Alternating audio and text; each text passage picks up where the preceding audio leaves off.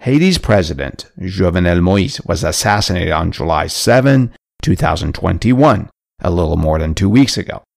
Did you know that the killing of another Haitian president, almost a century ago, served as the pretext for America's military occupation of Haiti for almost 20 years? When I asked Dr. Fatton for a one liner about Haiti, as much as he hates one liners, this is what he said Let Haitians have their space to decide their own affairs.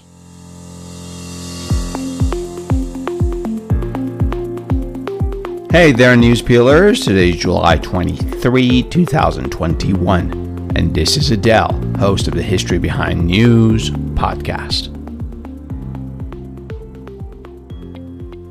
Once a week, I have the pleasure of speaking with distinguished professors and critically acclaimed authors from around the world who help us better understand our news and current events by providing some perspective from our past. We call this peeling the history behind news, the histories of many countries we read, watch, and hear about in our news media. For example, whole series on Ukraine's, Iran's, Russia's, and China's histories. And of course, several series on the US economy, culture, politics, environment, science, and much more. I'm committed to making in depth history that are researched and written by scholars enjoyable and accessible to everyone. So grab a cup of coffee or your favorite drink and let's get into it.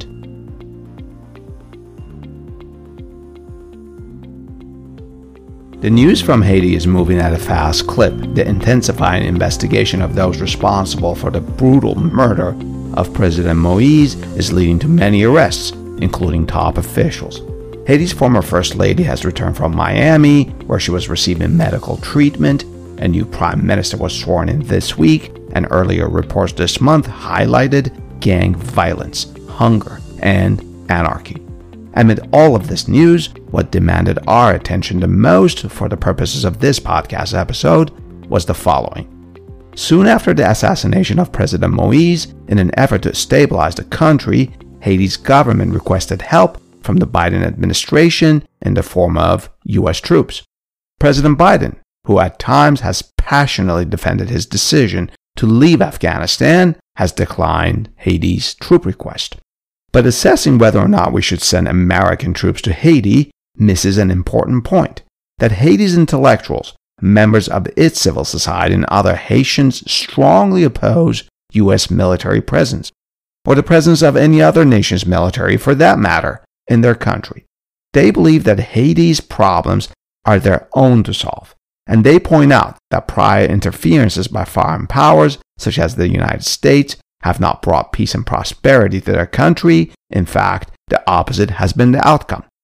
To better understand the history of Haiti, including repeated foreign interferences in its domestic affairs, we spoke with Dr. Robert Fatton Jr., he is a professor of government and foreign affairs in the Department of Politics at the University of Virginia. He is also a former chair of that department, as well as former associate dean of the graduate school there. In 2021, Dr. Fatton received the Award for Excellence of the Haitian Studies Association for his commitment and contribution to the emerging field of Haitian studies for close to a quarter of a century. He's the author of the following books on Haiti Haiti's Predatory Republic, The Unending Transition to Democracy, which was published in 2002, The Roots of Haitian Despotism, which was published in 2007, Haiti Trapped in the Outer Periphery, published in 2014, and The Guise of Exceptionalism, Unmasking the National Narratives of Haiti and the United States, which was published earlier this year. A link to Dr. Fatton's academic homepage, which lists his many publications, is provided in the detailed caption of this episode. So, stay with me as Dr. Fatton and I peel the history behind this news.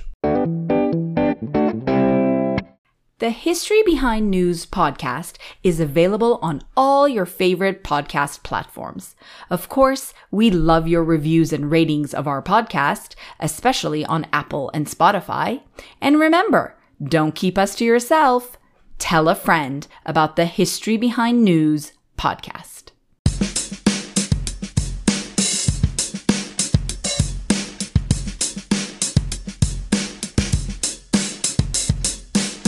Professor Fatton, it is such a pleasure to have you on our show today. Thank you for taking the time for this conversation with me.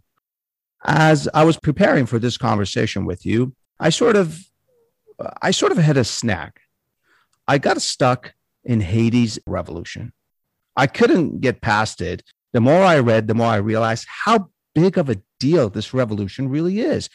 Not just in Haiti's history, but also in world history. And I'm not I'm not exaggerating this point for the purpose of this this podcast episode.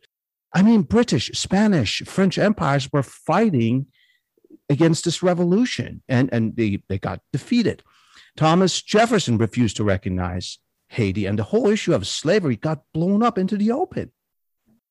So, frankly, I'm completely puzzled that we Americans know almost nothing about Haiti's revolution. So, if you don't mind, sir, let's let's start with that, please.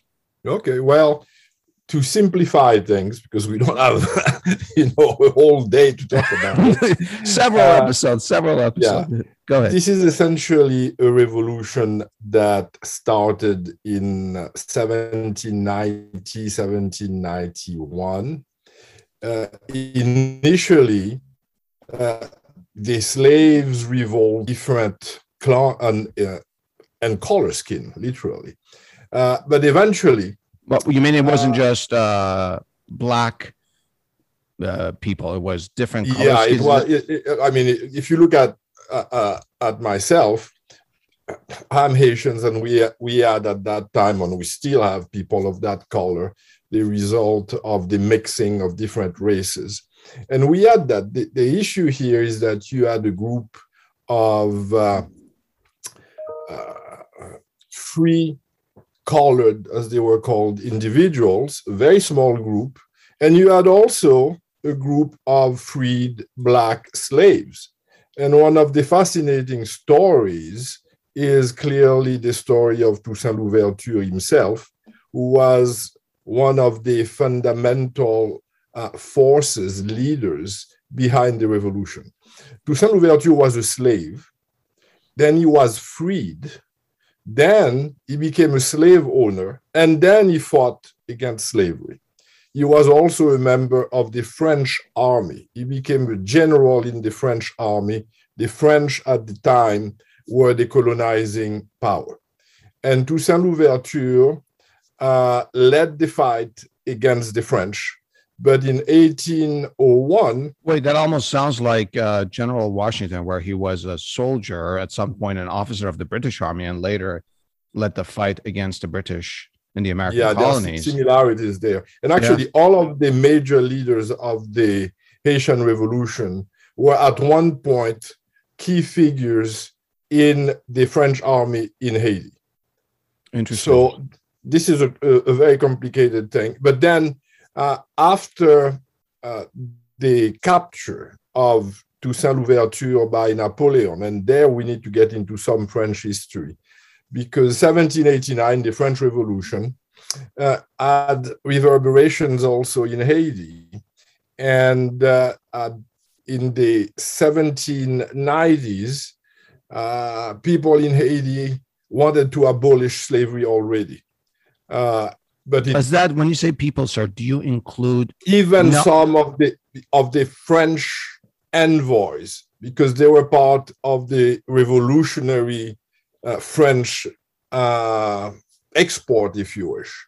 Uh, so, but that was extremely complicated. And with the coming to power of Napoleon, uh, Napoleon reestablished slavery. And Wait, that I thought uh, Napoleon originally uh, did he originally abolish it, then reestablish it? Is that what happened, or no? No, no. It was it it was abolished by the French revolutionaries. And oh, when and Napoleon, Napoleon, came back, he eventually abolished the decree that had abolished slavery.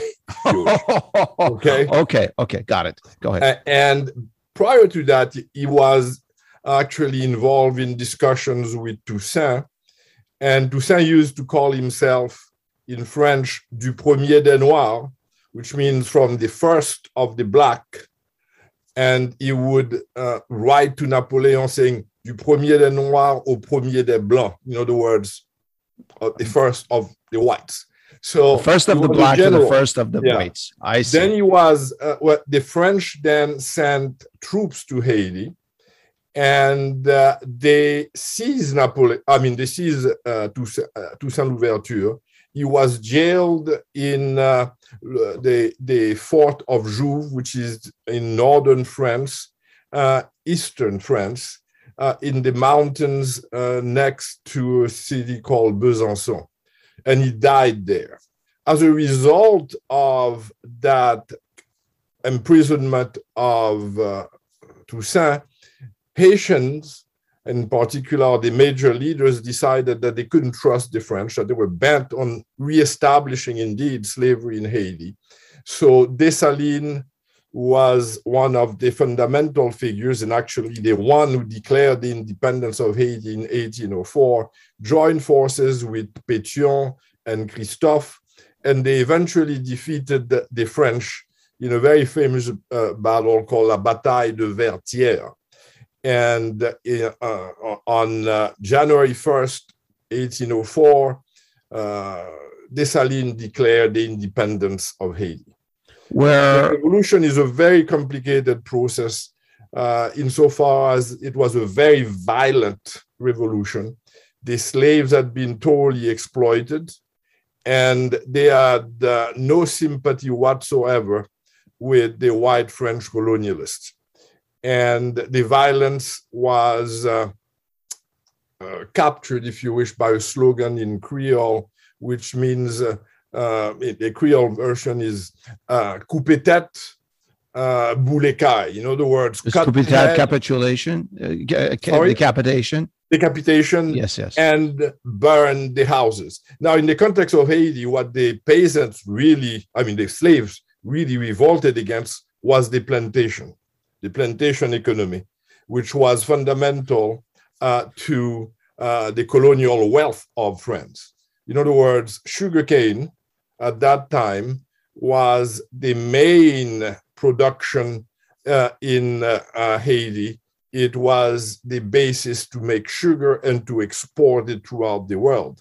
Uh, in the 70s, prior to the revolution, Haiti was the wealthiest colony of France, and it exported the bulk of sugar throughout the world. So it was a critical place for production. But in order to produce that sugar, you needed the plantation, and the plantation system itself was based on slave labor. What was uh, sugar predominantly used for back then? Uh, was it involved in, in, in rum production? It, it was involved in alcohol, but it was involved also, and there's a very fascinating book by an anthropologist by the name of Sidney Mintz, and it's about the significance of sugar for the British and actually uh, French working class. Uh, if sugar was something new, uh, we can't really imagine that, but it yeah. literally was part of the kind of diet that uh, uh, working classes in industrializing Europe were starting to get. And it was kind of a some sort of you say it el, el, elixir. Uh, elixir, very important, yeah. yeah. Uh, and uh, Haiti was at the center of that, also with coffee, etc. So, but the, key point is really the plantation. You could not at the time the institution sugar, of plantation cut the sugar uh, the sugar cane if you didn't have slave labor. It was not quote unquote efficient otherwise. And this is a problem that Haitian leaders, once Haiti became independent, had to face. And the successive governments in Haiti, till about the, the 1840s, were trying desperately uh, to establish what they called the Code Rural. And that's essentially a rural code that would regulate labor. The goal was not to reestablish slavery, but to a large degree to establish some form of forced labor. And clearly, the slave, the former slaves, were not going to put up with that. Uh, so this is another interesting. Of course, they had this revolution. Now they're back at it again. Exactly, they didn't want that. So they became a peasantry in the sense that they exited, if you wish, the areas that the government really wanted to control, so, so they would have their own little plots. You know, this is a very interesting point that you bring up. Uh, in the last uh, week or so, uh, I've had the pleasure of interacting with Haitians on social media. Uh, and so many of them clarified this point for me and many Americans that Haiti is not Port au Prince. Port-au-Prince. There's so the area outside of it, even to present day, in present day, is really different. Maybe less affected by uh, the the national government. Sort of the story that you're sharing with me right now. Yes, uh, but but th- th- there's a twister because uh, twist. Time, I love twists. yeah, and this is something that currently uh, Haitians don't like to talk about because there is a very deep authoritarian uh, legacy from 1804. On the one hand, it is that epic and victorious struggle for freedom and liberty for the abolition of slavery. But immediately after that was done. I'm sorry, after had, that was what? Immediately, once Haiti became independent, you have the authoritarian aspect that also establishes itself. That is you back. Know, yeah. For, for instance, Dessalines declares himself an emperor, is uh, assassinated. Uh, Haiti is divided into three major regions. Oh boy. Uh, so there are divisions within the revolutionary leaders that have to do with color, with uh, class, and also uh, had to do with who was going to be on top, uh, a crude, if you wish, struggle for power. So you have that in Haiti. When Dessalines becomes emperor, the first his first speech to Haitians contains not only the idea that, that we've won the battle, that we, we've abolished slavery, but he says very clearly, if you don't listen to me, Dessalines, you are in deep trouble because I am the man, as it were. Uh, so you have that authoritarian, almost messianic vision that uh, has animated Haitian leaders since the very beginning of the republic, and it hasn't changed. What what you're the, the anecdote that you're sharing about uh, Dessalines' uh, speech is almost not almost; it's entirely opposite to what General Washington did. Right? He left. He left. Yeah. Yeah, he left. So well, that's why they call him. I mean, he became the leader, but yeah, but he Dessalines was assassinated, and the constitution of Dessalines in 1804 was one that gave him the right to pick his successor. Interesting. pick so, his so, so successor. That, sorry. Pick his successor. Pick his own successor. Uh, so Dessalines had a very authoritarian power inscribed into the constitution itself. So on the one hand, you have that struggle for freedom. On the other hand, you have that kind of authoritarian uh, legacy of the revolution, which is also rooted in the revolution itself, because in order to defeat the French, you needed to have armies and uh, a, a very clear chain of command and control. And that was reproduced after Haiti became independent. Then you have also the distribution of land. Uh, the military uh, who won, if you wish, were at the top of the revolutionary armies, got the bulk of the land. So you had immediately after that a class structure that was emerging. People who were the officers got the lion's share, if you want, of the redistribution of land. So they kind of uh, became uh, the new elite. Exactly. And this is something that has to be really studied. And Haitians don't like to study about that, don't like to talk about it because it it kind of uh, creates a, a, different narrative. Because you, you really, what I'm trying to suggest is you have two fundamental driving force: one for freedom, liberty, and the other that is deeply authoritarian. And the freedom narrative is also rooted in the struggle against slavery as such. Even when slavery was the dominant uh, mode of organizing the colonial order, you had, and you may have heard about that, marronage. That is to say, slaves moving into uh, the, the hills to uh, get some modicum of freedom.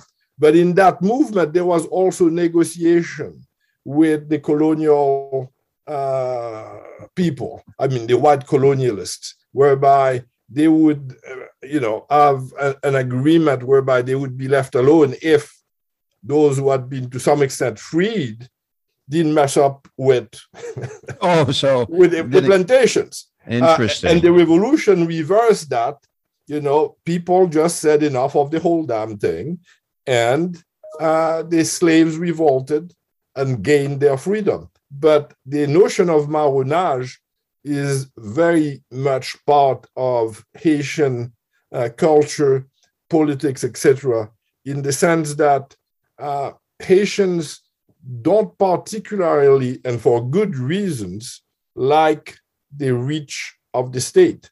Because whenever the state reaches out, it has historically tended to be very exploitative and to a large degree has tended to tax and to exploit the very weakest groups in Haitian society. And for a long time, this has been obviously the peasantry. So you've had that, that kind of struggle. And when you said that there was uh, Port-au-Prince and the rest of Haiti, uh, well, at the time it was much more complicated because Port-au-Prince had not gained uh, the absolute primacy that it has now. Mm-hmm. The, the, centralization of power in Port-au-Prince is actually uh, the legacy, if you wish, of the American occupation from 1915 to 1934. This is where power was centralized in Port-au-Prince, where you had the creation oh, of a oh, centralized army. Prior to that, the uh, you know the, the provinces uh, were very much part of the power struggle. You know, at one point you had, you know, the the part, uh, the, the, the southern part, which was for uh, Pétion, was one of the leaders. Then you had the northern part of Haiti, which was for uh, Christophe, and Dessalines had taken uh, the western part of, of the island. So it was divided, and they were very much uh, so fascinating. So Port-au-Prince and Prince did not have uh, the outsized influence in Haiti that it does today. Yeah, uh, wonderful. Why don't we take a short break and then talk about what happened in Haiti after the revolution and okay. its independence? Um, the histories of the Caribbean nations are fascinating. They are volatile mixes of indigenous peoples colonialism, slavery, foreign interference and fading empires, revolutions, the rise of the United States and its occupations, communism, and various types of dictatorships. In our podcast, we've had the pleasure of speaking with several scholars about the history of women and NGOs in Haiti, the history of Cuba and its perpetual struggle for freedom, and also the history of Puerto Rico, a nation without its own country. The link to those conversations are provided in the detailed caption of this episode. Now, let's get back to our conversation with Dr. Fatton.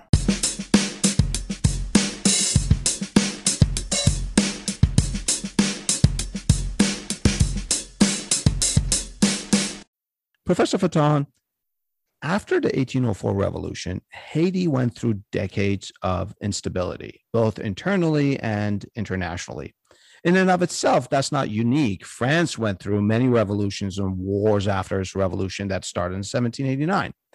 What I'm wondering is how much more complicated was Haiti's post independence challenges during the 19th century due to racism and race issues? Like at the time, all the world empires were white, right? So what happens? You have this black independent nation. Yeah, clearly, this is one of the other major obstacle uh, to the flourishing of Haitian society after independence. Haiti becomes very quickly a pariah nation given the white supremacist structures of the time. Uh, and uh, the paradigmatic case is clearly the fact that, for instance, the United States did not recognize Haiti as an independent nation till uh, Lincoln. Uh, so you have a very long period. The other very important. Well, Lincoln, element, you mean till after our Civil War in America? Just before the Civil War. I think it was this... 1863, if I'm correct, but don't quote me on that. Oh, I may have the date. So but, is this because the southern states in America didn't want oppose to that? a large degree that was the, oh, the influence wow. of the southern states. Okay. And actually, there are letters between Dessalines mm-hmm. uh, that is, I mean, he sent letters to uh, Thomas Jefferson saying that Haiti had established its independence.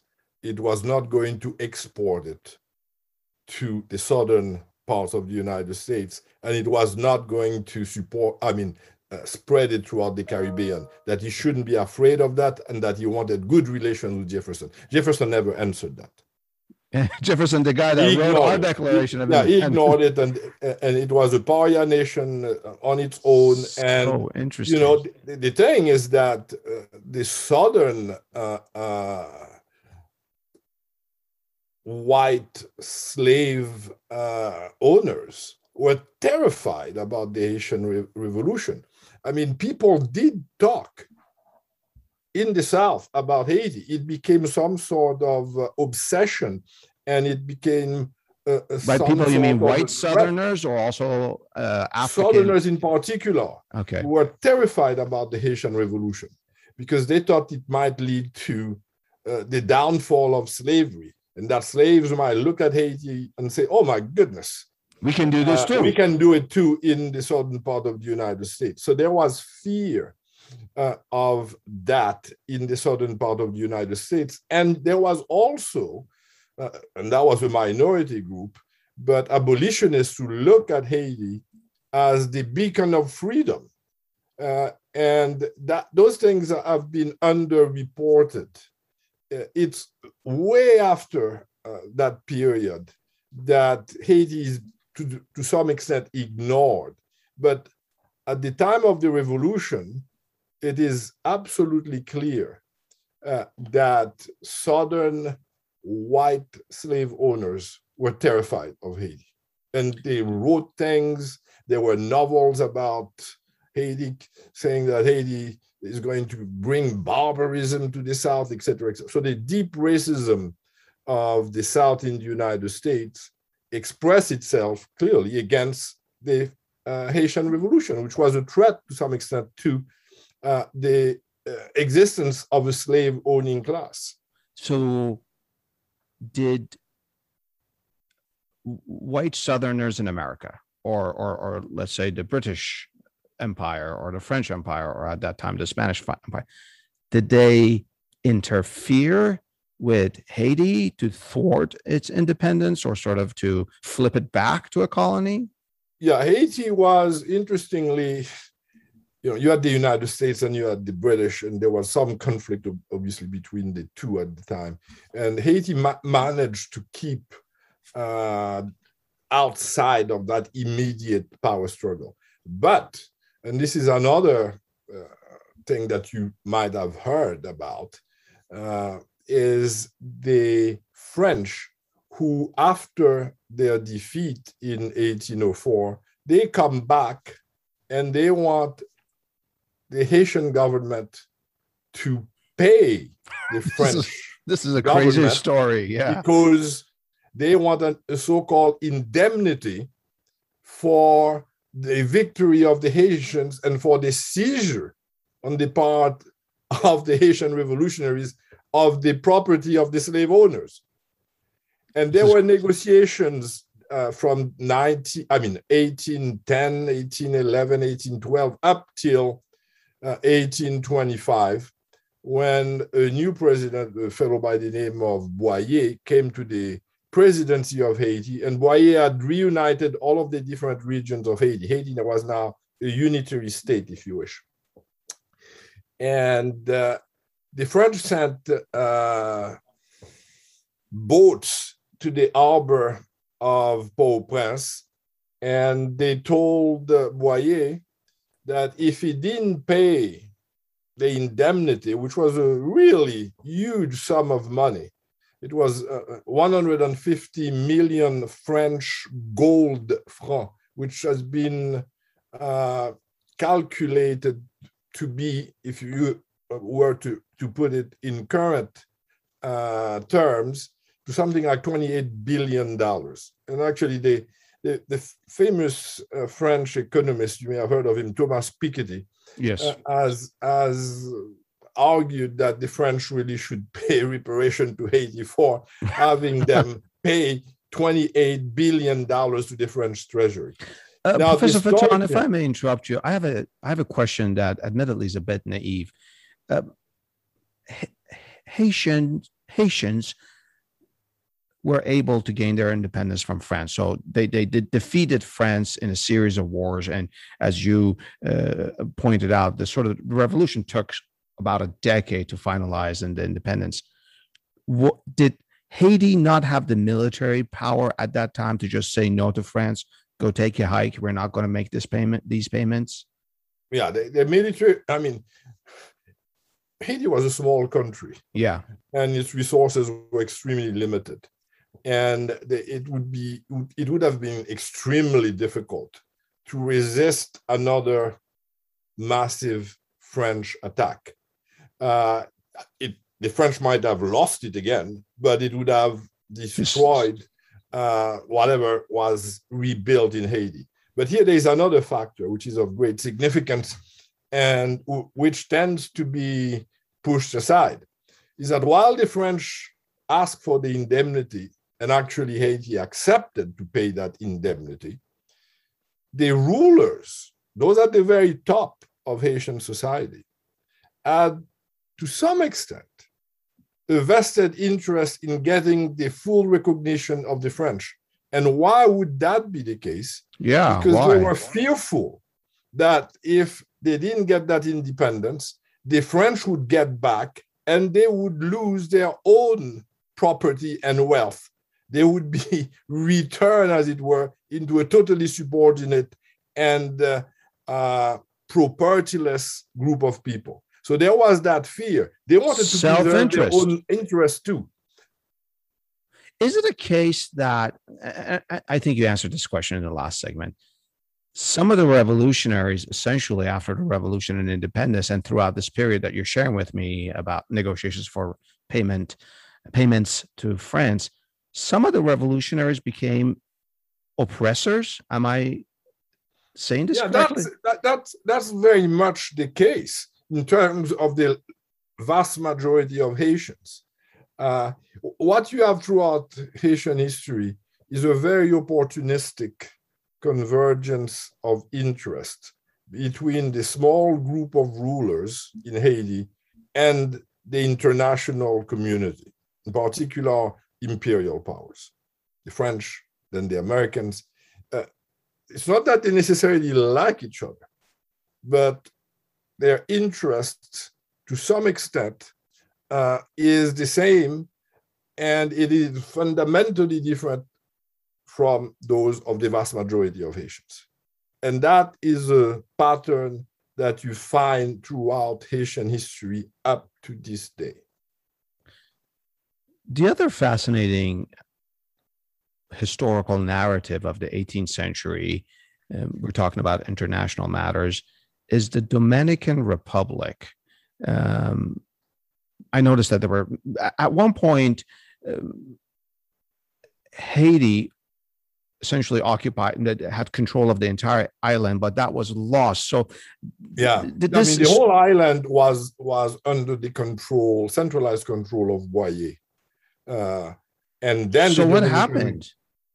The Dominican Republic get their independence. So there is a another division between, if you wish, the eastern part, which is Haiti, and the western uh, no the eastern part which is dominican is republic and the western part which is the dominican republic did so, did, uh, did did spain interfere with in this did did uh, foreign powers interfere and give uh, give arms. That was and... more a struggle between the Haitians.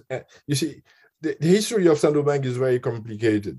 Uh, the Haitian part was for uh, was much more in the French sphere of influence, whereas the western part tended to be uh, more Spanish oriented. And to this day, you have a difference, obviously, of language. The Dominican Republic speaks Spanish, and the Dominican Republic sees Haiti as African. And there is a very strong racism against them as African, oh, as wow. Africans. Whereas wow. the Dominican Republic, especially their, their leaders, they see themselves as descendant of Spanish colonial people. So that is another oh. very critical. And then that, that was exacerbated in the 1930s and 40s when you had uh, Trujillo, the, the, the, dictator of uh, the Dominican Republic, and there was a massacre of Haitians. Haitians had moved to the Dominican Republic to work on the plantations, uh, uh sugar plantations oh in the Dominican Republic and uh, they were pushed again out of, of the Dominican Republic in a very uh, nasty uh, massacre. So, so you've had conflicts between uh, the two, uh, you know, neighbors.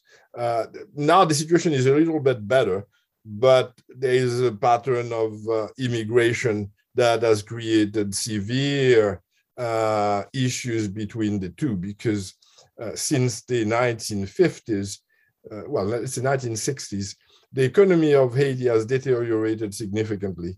And the economy of the Dominican Republic has improved to such an extent that Haitians who do not have um, many opportunities in Haiti have moved to the Dominican Republic in order to work, etc., etc.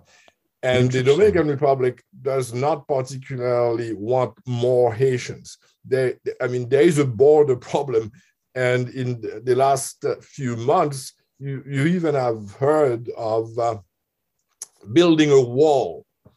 Building a wall between ha- wall Haiti and the Dominican, Dominican Republic, Republic? so that Haitians can't come in. Uh, now, the problem for that in that is that the Dominican Republic is dependent on cheap Haitian labor. So yeah, it's a very so that's complex. And, and the uh, huge tourist industry in the Dominican Republic now has also uh, a vested interest in having cheap Haitian labor. And you have had Haitians who've been born uh, in the Dominican, in Dominican Republic. Republic. Are they recognized they as citizens? Fully there? recognized by the Dominicans, and that has created more tensions. So it's a very complicated uh, uh story that would require another major conversation. another major uh, conversation. Um, Professor Fatton, before we leave the 19th century, um, if you would briefly just give me some some idea of democratic institutions in Haiti. Did, did they start to take shape? Was there a parliament? Was there a functioning judiciary? If not, were they at least paying lip service to them? Well, there was, there that? was that? Yeah, there, okay. there, was an attempt to create uh, institutions, but the vast majority of the population was never included really in the moral or political community of the rulers. So that, that became again for always, the elites. Yeah, that that tension has always been there. Actually, they we in Haiti, the vast majority of the population, in particular the peasantry, were called the moun en dehors. In other words, uh, the people from without. So that gives you. Yeah. Really? So that gives you an idea. And it was of, other Haitians, elite yeah, Haitians, absolutely. that were saying this. Absolutely and you had the color question too, which was complicated uh, because uh, dark skinned Haitians, uh, while you had a, a, small class of, of, of people from that group which had some wealth, the bulk of the wealth and uh, was concentrated in light skinned Haitians. So the, the conflict of color is oh, very wow. real and it ch- things change, they evolve and the problem with color, obviously, is that it doesn't make much sense because yeah. the very same families can have very different shades of color and it creates issues. But you had that uh, reality in the sense that it has given Haitian history and Haitian politics that color division, which has been manipulated by both sides. I mean, the uh, light skin, in particular in the 19th century and part of the 20th century, used to call themselves les plus capables. In other words, the most capable. so therefore, the, I mean, openly yeah. they call themselves that. Yeah. Okay. You know that they that they deserve to control the political system because now I, I want to interrupt you if I may, please, for for one clarifying point. Mm-hmm. And you touched on this in our first segment.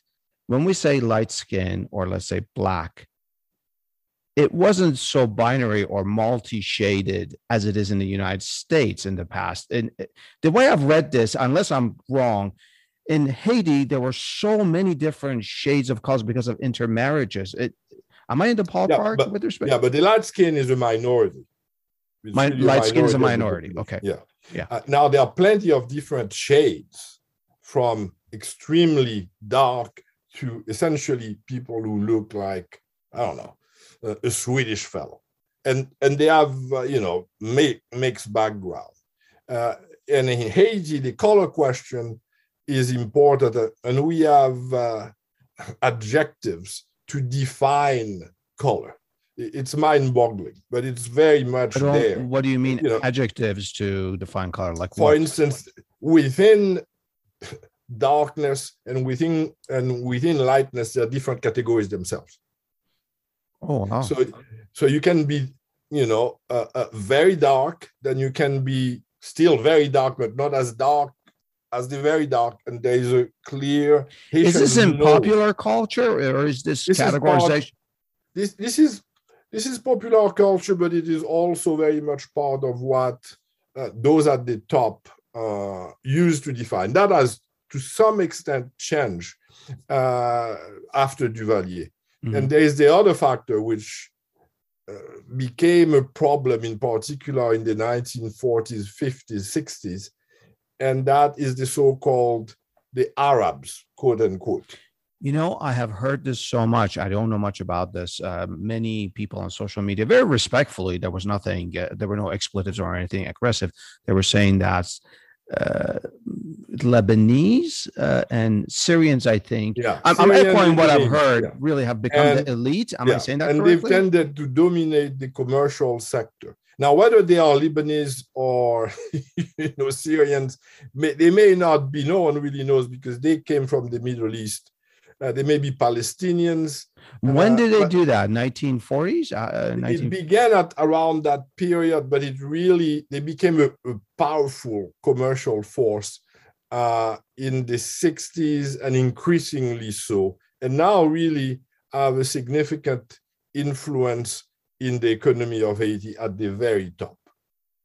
Wow. We, and I, I would be, have never guessed that, not having done this podcast. Yeah. Uh, this is fascinating. And they used to be, you know, the traditional, uh, and we call them such in Haiti, mulatto elite, would have nothing to do with the so called Syrian Lebanese till the 70s because they thought that they, they lacked culture, that they were just commercial people, and that they needed to have some sort of French, as we say in Haiti, cachet, to, cachet. to be really okay. integrated into the traditional mulatto group. And they were disliked by the black uh, part of the political class and for the same reason that they were not really Haitians.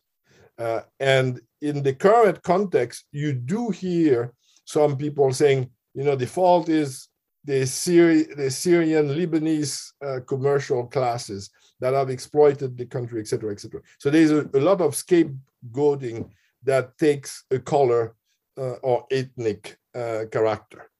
Interesting. We'll be back after a short break to talk about Haiti in the 20th century, in a little more detail.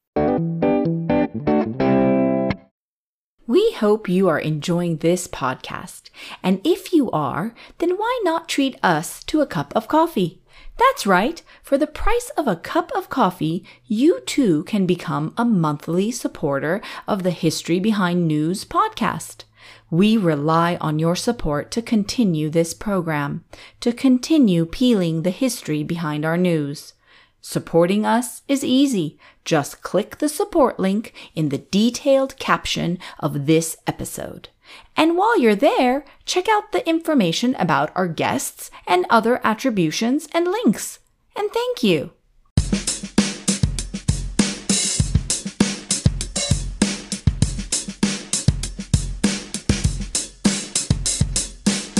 Professor Fatton, in the 20th century, the era of an, an un, unabashed colonialism slowly ended. Um, it took some time, but it finally sort of formally ended anyway. And nationalism became the new order. So, reflecting on our conversation in the last segment about the 19th centuries uh, and, and, and early 20th century, I'm wondering if there were moments in Haiti's 20th century when it could have started afresh. It could have jettisoned its 19th century baggage and capitalized on its rich resources to become a thriving democracy. Were there any sort of inflection points that you said this could have, if if this had gone the other way, history may have changed? Yeah. Well, obviously, Haiti was an independent, and, and in Haiti, we like to assert that fact. Yeah. Uh, in spite of all the contradictions, but we like to assert the fact that we're in the first Black independent nation in the world. And we say that with pride. Now, the reality is that we've been independent, but we've had a very dependent uh, connection to the world economy. That has always been the case. And it became so even more, more even more so uh, in the 20th century First, Why you had the American occupation. The Americans get into Haiti in 1915. They occupy the country till 1934. 1915. Did that have anything to do with World War One or anything? No, it, it was. Uh, I mean, it was to put it bluntly, uh, both a combination of sheer imperial uh, capacity and racism and uh, money uh, the Haitian government at the early part of the 20th century was in debt and could not repay its debt. And that, to some extent, was connected to the indemnity, which had to been France. paid. But in order to repay the indemnity, you had to incur more debt. Oh, and boy. some of that debt was to German banks and to American banks. And there was great instability at that time, in particular, very early part of the 20th century. And the uh, US and Marines, uh, they went to the central bank of Haiti, literally went to the central bank, picked the gold reserves of Haiti, brought them to New York. That created severe tension severe tension, I mean, to, to the private banks in New York. This is this is simply what happened. Uh, and clearly, Wilson, who was a Southerner, uh, was deeply racist about Haiti. So you have that combination, and then you clearly. I'm sorry. Could you, if I may, just get some clarification here? So mm-hmm. Haiti. Uh, owes more money because it has to borrow more money to service yeah. its original debt to France, and yeah. it Part owes money connected to that. Yes, indeed. yes, it is did did did Haiti owe a lot of money to American uh, businessmen and uh, banks as well? Is that why America got involved? Well, it, it, it, I mean, in terms of the whole of the United States, that was not a major debt, but it was debt. Uh, and uh, the when the U.S. and the Marines unpicked that money, uh, that created severe instability in Haiti uh, and eventually, the then president, a fellow by the name of uh, uh, Guillaume Sam, uh, was literally attacked and assassinated by a crowd of Haitians who were enraged in terms of his acceptance of po- potential deals with the United States. That assassination was the last assassination until you know, a, a, week ago. A week ago. So uh, when was yeah. this assassination? And that assassination was the pretext used by the U.S. to take over Haiti. The Marines come oh. and they take over the country. They create and, instability and send our military more that and more is there. part of the story. To, yeah. To, to, hey, you're unstable because we created that instability. Well, now it, we're going to fix just, it. I mean, to be fair, Haitians have a responsibility also in the instability, yeah. the infighting between between different groups. But to some extent, that infighting uh, was also generated by the external connections of Haiti. And clearly, the occupation uh, became uh, something that divided Haitians. Some Haitians actually went uh, to the hills and had a guerrilla warfare against the US, which lasted about three years or something like that. Wow. And then the US controlled the country. Uh, whomever was in power could not have been in power without American okay. So you had president, you had the parliament, but that was really a facade. When the, whenever the parliament or the president would want to, to, to do something that was not congruent with the American way of seeing things, that person would be either forced out of power or to some extent bribed. So this is this is a very interesting story that people don't know but uh, this is part of the occupation. Now, the occupation also created some uh, infrastructure, roads and clinics and some schools. But the big legacy of the occupation was the centralization of power in Port-au-Prince and the creation of a centralized army, which became uh, really the force in Haitian society and in Haitian politics you could not really operate without having uh, you know the, the, the, army in in the back of your head if you're a civilian authority.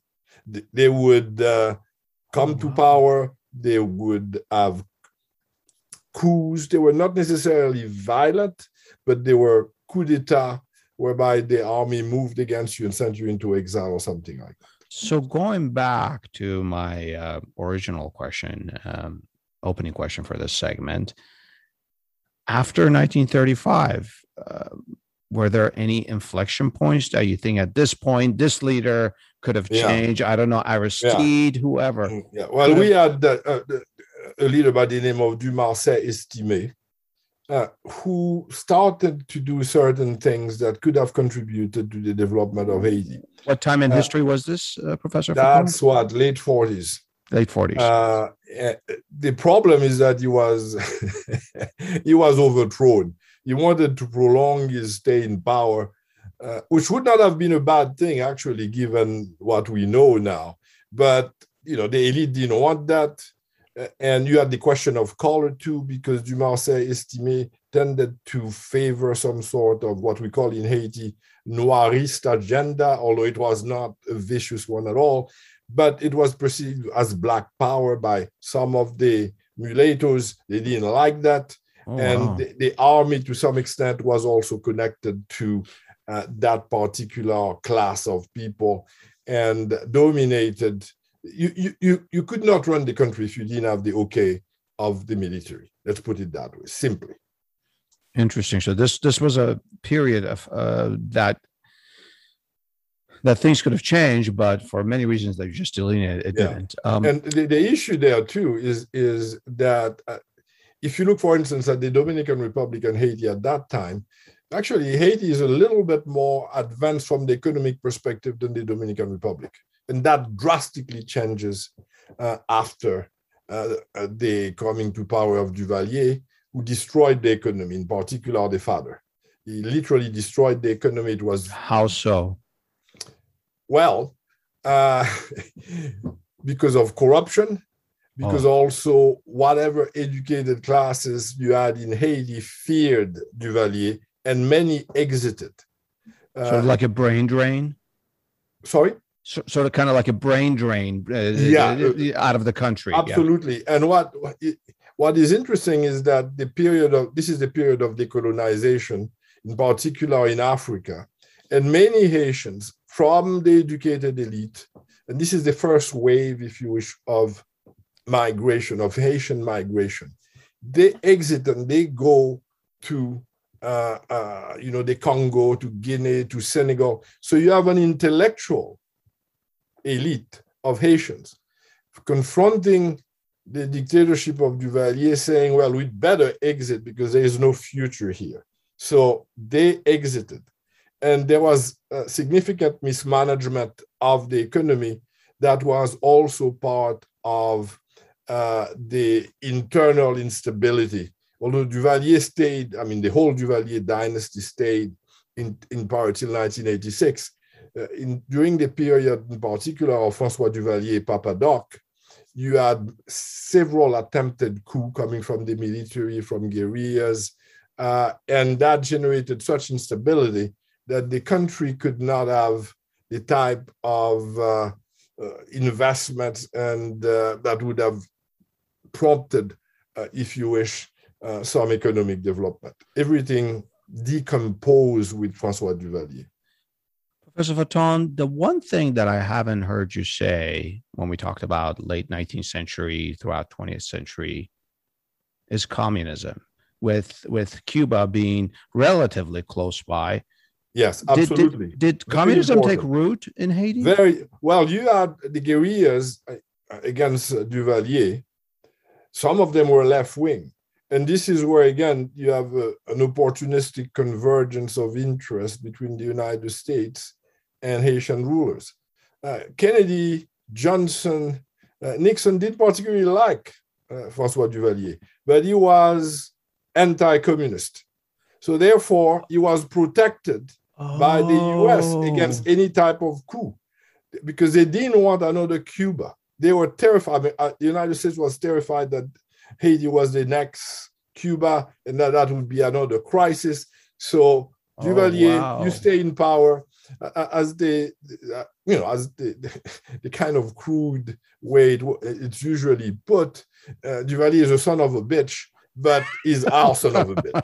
This is I what this, this, was the American understanding of Haiti at that time. So uh, while there was criticism of the Duvalier regime, it was it, it was actually supported by the U.S. Uh, at critical time when it looked like the government could fall. This is fascinating. Let's take a break here. Stay with me and Professor Fatton as we get into the perspective.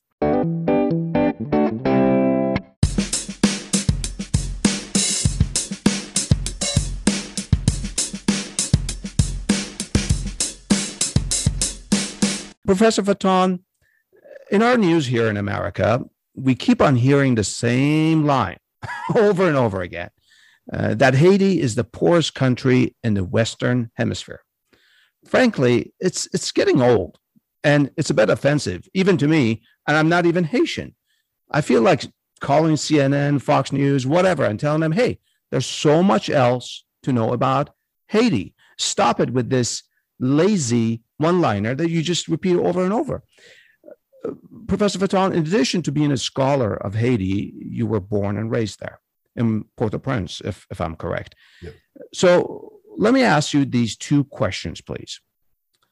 What is the one thing about Haiti that us Americans don't understand? If you had one thing to teach us. And the second thing is, what is the one liner that you want America's news agencies to use when they talk about Haiti? And a one liner is important because they're too lazy. They're not going to, like, you know, think and change, and be creative. No, the one liner. Well, when you, you're saying, when you suggested obviously that when you read the news, the first thing that you read is Haiti is the poorest country. It the is repeated over and over. This is true, but this is obviously only one part exactly the history of Haiti. Exactly. Uh, you, you, you, you could, uh, for instance, say this is the first Black independent nation. Thank you. You can talk about the revolution, the only successful slave revolution in the history of the world. Is Those that are the, significant is... element. But I think that uh, you see, when you call Haiti the poorest nation in the Western Hemisphere, it absolves the rest of the world from the type of the complicity that it has in the making of that poverty uh, from the very beginning. Now, Haitians have deep problems. Haitian problems. But That's it is extremely important to remember that many of those internal problems are exacerbated by continuous interferences in Haitian affairs, domestic affairs.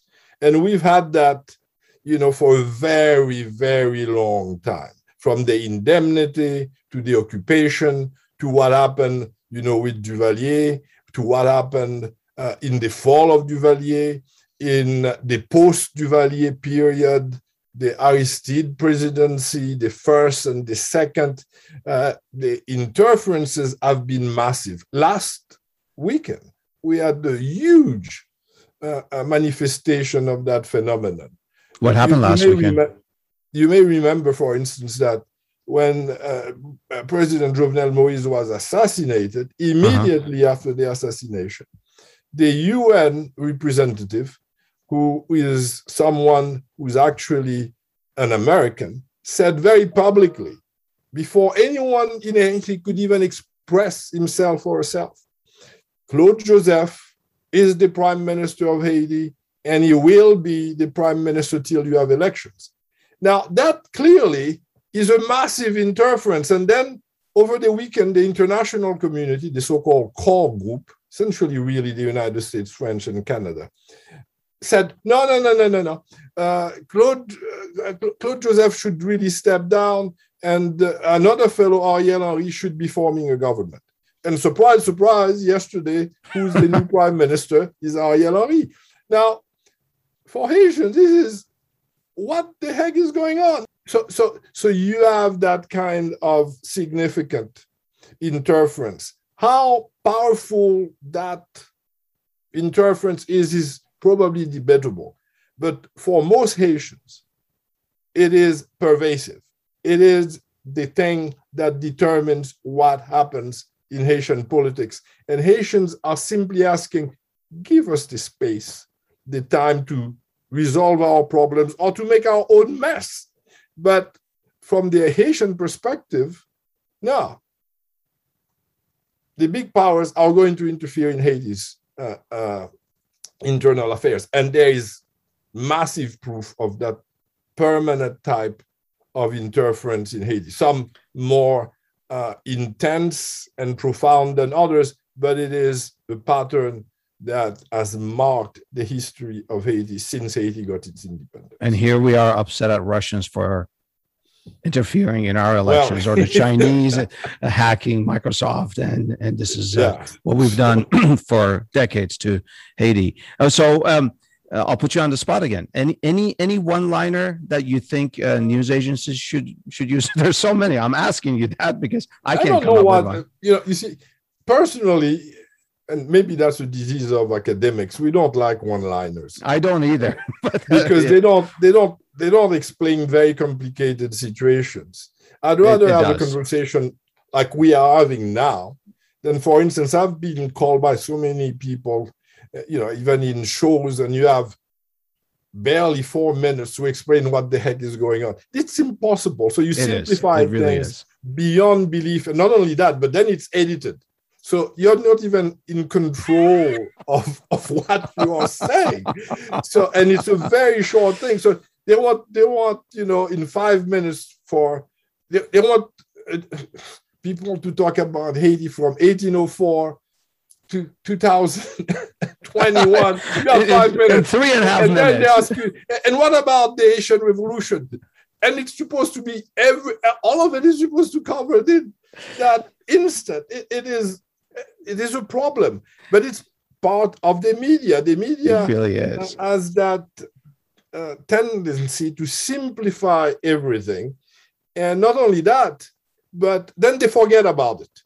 Exactly. And then they come back with the same old span. So Haiti, Haiti has not been in the news very much till last last two weeks. The or so. assassination of President Moïse. Yeah. But if you had some sort of more uh, continued coverage, you would know that Jovenel Moïse was not a popular guy, that he was running the country by decree, that there was no effective parliament, that there was no judiciary left, and therefore that there were problems that were very deep in Haitian society. But the only thing you would hear is indeed the most the, the, the most uh, the exactly. So and the conclusion here. I'm sorry. And it makes you know elections in the context in which Haitians live makes no sense. They will never be legitimate, and not only that, but they will lead to a, a very deep cynicism about democracy because you keep having elections that are not legitimate, that are fraudulent.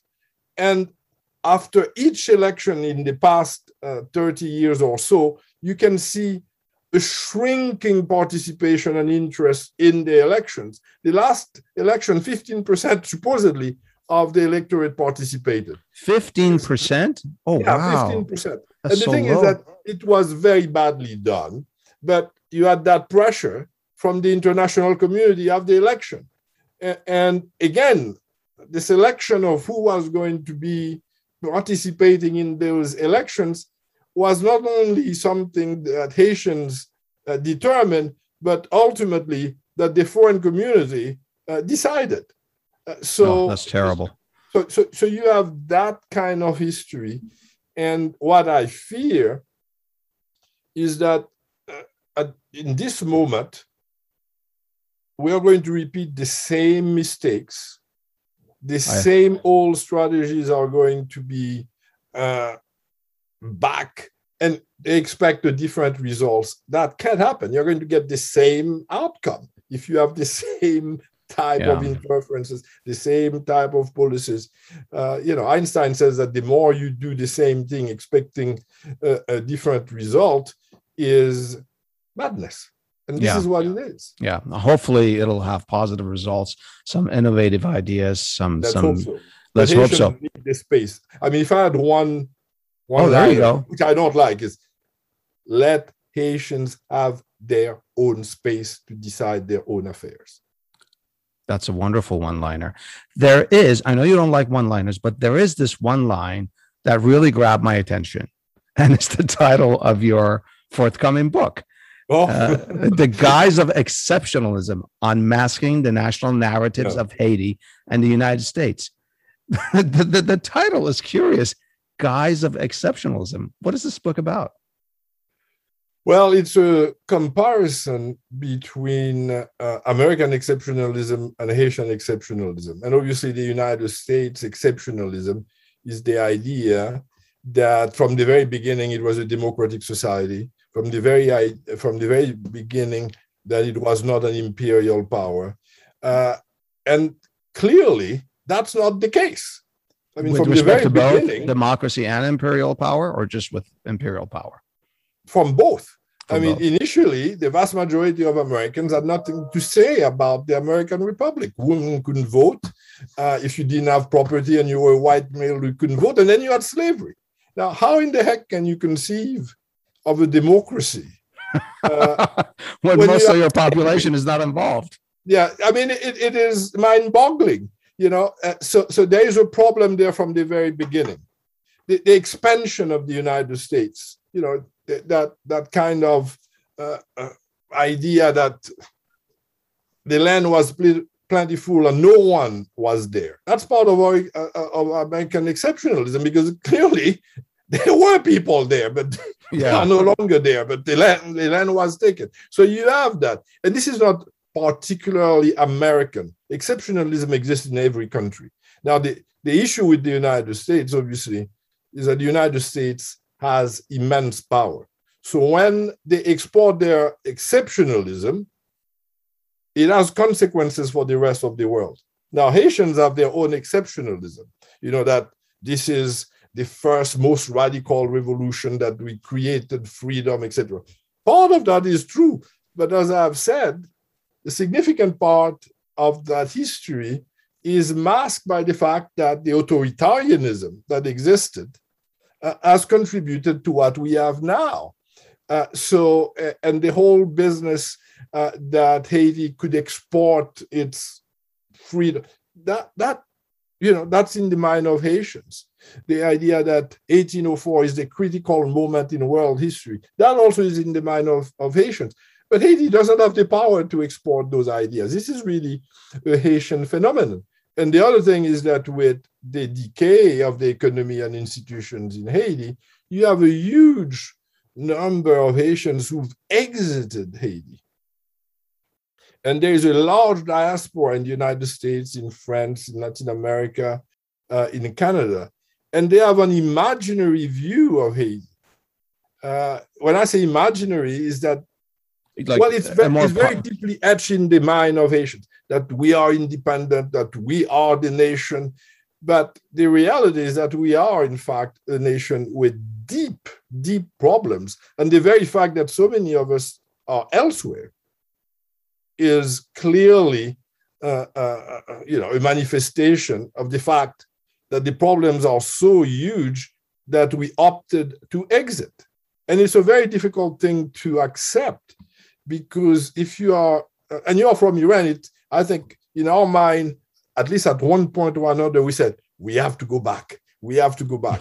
and then, well, well, I came here when I was very young, but but yeah, I see I what you're saying. Yeah. but, but, and then you become essentially a, a different person.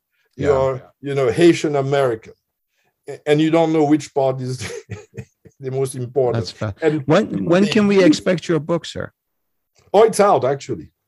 Oh, I see. I see. Yeah, um, yeah, I thought yeah. it was come, coming out later. It, so no, it, came, it came out. When was it in May or something like it? It's it's it's kind of fresh out of the. Wonderful. I will include a link to it in the caption to our podcast episode.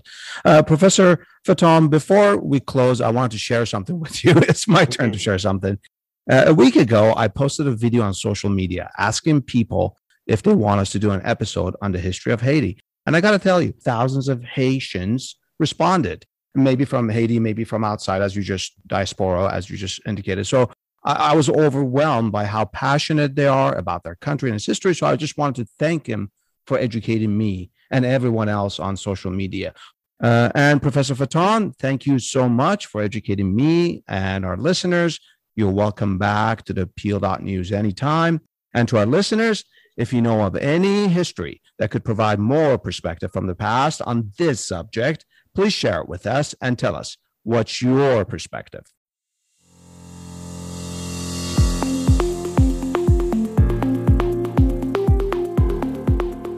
The opinions and statements of our guests are their own. We neither agree nor disagree with them.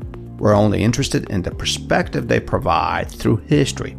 At History Behind News, we're honored that our guests share their expertise with us, most of which are based on years of scholarship and research, and we provide links to their projects and publications for your benefit to review them if you wish. Otherwise, we're not affiliated with our guests. We just think they teach us pretty cool history, the history behind our news. Also, unless we explicitly inform you, we're not affiliated with any institutions, including Amazon for which book links are shared here from time to time for your convenience.